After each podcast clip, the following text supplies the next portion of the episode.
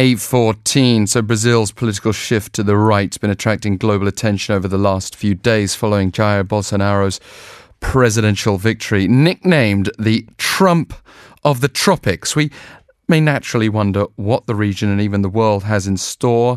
Um, He's been forecast to fill his cabinet with military men to fight corruption and, and crime, to boost ties with the US, and to deregulate environmental prohibitions, which could massively affect the Amazon rainforest, for example. Gustavo Ribeiro, Brazilian journalist, managing editor, and founder of the Brazilian Report, joins us now on the line from Sao Paulo. Good morning to you. Hello, Alex. Thanks for having me. First question I want to ask you is something that I've asked a few other people about other trends elsewhere in the world. Is it fair to call Jair Bolsonaro a far right president in waiting? Yes. Uh, I don't toss that word far right around very often, but I think uh, Jair Bolsonaro deserves this title because throughout his political history, he has made several uh, racist, misogynistic, homophobic statements. Uh, he has defended the use of torture by the state. He said multiple times that through voting we wouldn't achieve anything in Brazil and that the dictatorship would have to take over again and stage a civil war in order to change our problems, uh, even if that would cost the lives of innocent people. Um, so uh, his son recently threatened to shut down the Supreme Court. Uh, the, the, the history of extreme uh, statements and um, and the fact that he has uh, never made a single concession to the political center leads us to call him a far right leader. Yes, uh, it's a very fair uh, adjective to use even if he's sort of dressed up as being um, an advocate of the military dictatorships that Brazil endured in the past, it, is there any possibility he could restore anything like an authoritarian regime in the country? Well, Brazilian institutions are not as strong as that of many developed democracies in Europe or in the United States. We are a democracy for only 30 years. So uh, I don't believe that he would stage a coup with tanks on the streets or anything of the kind. But it is possible to undermine the institutions we have. They are not yet fully developed, and uh, they do not have uh, the utmost uh, backing of the society. Uh, in Brazil right now, we live in uh, what I, I, I call an age of mistrust because uh, we have never uh, had a, a, crisis of representation of uh, the kind we have right now. The trust in uh, the branches of government have dropped to its lowest levels ever. Uh, even the armed forces, for instance, which is one of the institutions Brazilians trust the most, uh, has lost a lot of credibility in the last 10 years. Mm. so in, in a country that is so polarized, where uh, violence is such a big uh, issue and where people don't trust the government, uh, we, we have a lot of ingredients that make our democracy fragile right now. Uh, however, Jair Bolsonaro has never held uh, office in the executive branch of any level of government. So the proof is in the pudding. We will find out uh, if we should believe the old Jair Bolsonaro or the more recent one, a slightly watered down version of Jair Bolsonaro who says he will respect the Constitution. But Alex, the fact that a president elect must say over and over again that he will respect the Constitution uh, tells you a little bit of how he's seen uh, around Brazil. Well, he's already ruffling feathers, confirming over Twitter that he's going to move the uh, Brazilian embassy um, in Israel to Jerusalem. That uh, is something that uh, the US will no doubt welcome with open arms, and it uh, is a further indicator of this pivot towards Washington. Uh, yes, uh, actually, uh, the move of the embassy is actually not some a demand from the Jewish community in Brazil, which is quite small. It's actually a demand from more radical evangelical branches which is one of Jair Bolsonaro's main center of support. And uh, in terms of foreign policy, he wants to scrap down everything that the Workers' Party did during Lula's years in terms of South-South cooperation. He has already said that he wants Brazil to get closer to powers like the U.S. and the European Union, and he has emulated Donald Trump in a lot of aspects. So yes, I do expect a total alignment with Washington right now.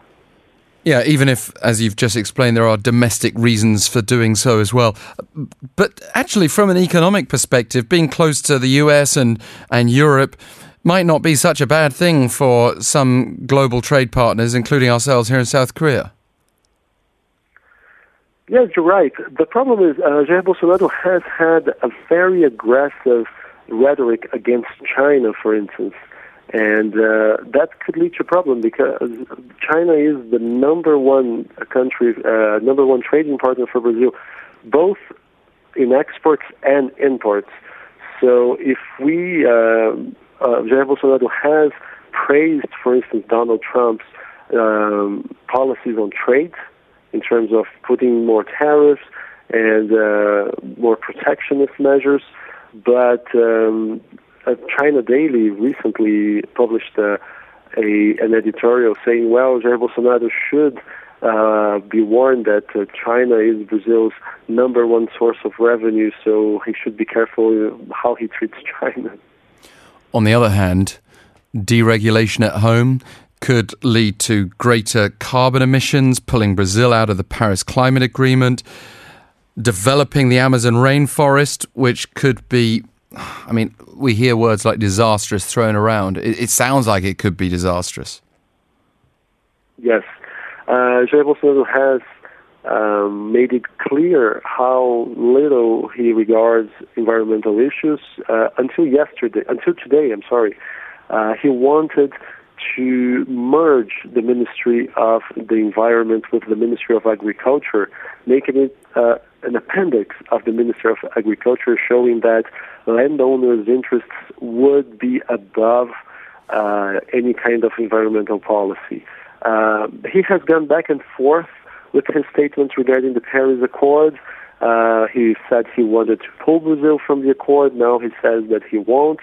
Uh, it, it, it's very frustrating right now for us covering um, this transition period because we don't know uh, which statements we we can trust uh, on Jair Bolsonaro.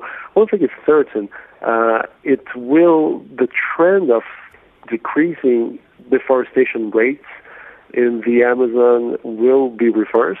Uh, his probable Minister of Agriculture has said that, and I quote. Of course, there's more room for deforest, legal deforestation in the Amazon. So yes, um, the the Brazil has a lot of has.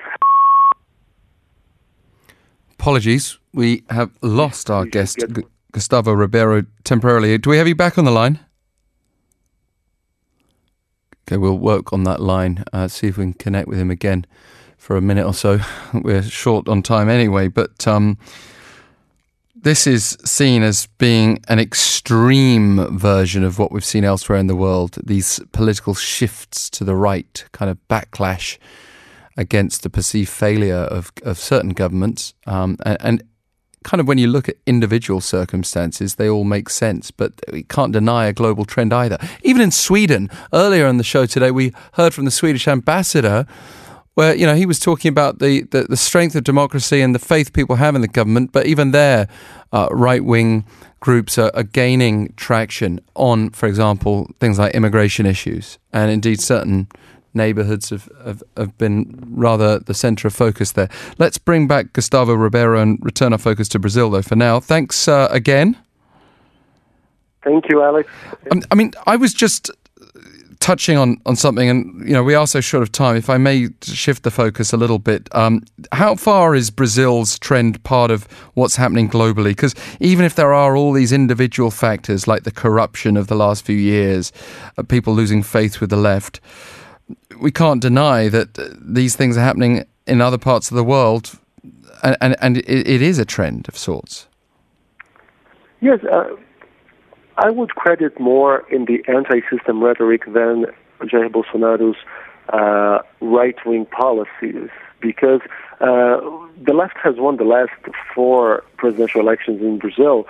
So uh, the left has been associated with the system, and when Brazilians want to implode the system, uh, their best alternative left in their eyes was Jair Bolsonaro.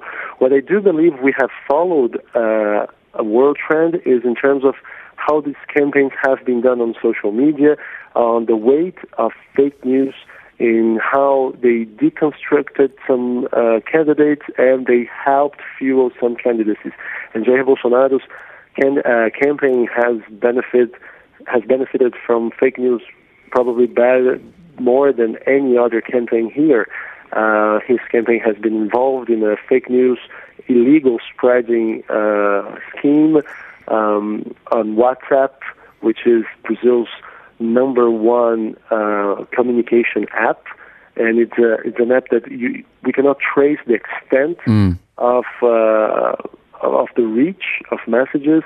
So, uh, in that regard, on how we are doing poli- politics and how we are doing campaigns, I think we're following this trend. But uh, I think people voted for Bolsonaro less out of his right-wing policies and more in their wish to change everything that is established right now, and the fact that the political establishment did not give viable renewal solutions made Brazilians want to hit the reset button. Yeah, I mean, it's no exaggeration to say that no one a fairly short time ago saw this coming. Gustavo Ribeiro of the Brazilian Report, thank you for providing this English language news service and keep up the good work. Anytime, Alex.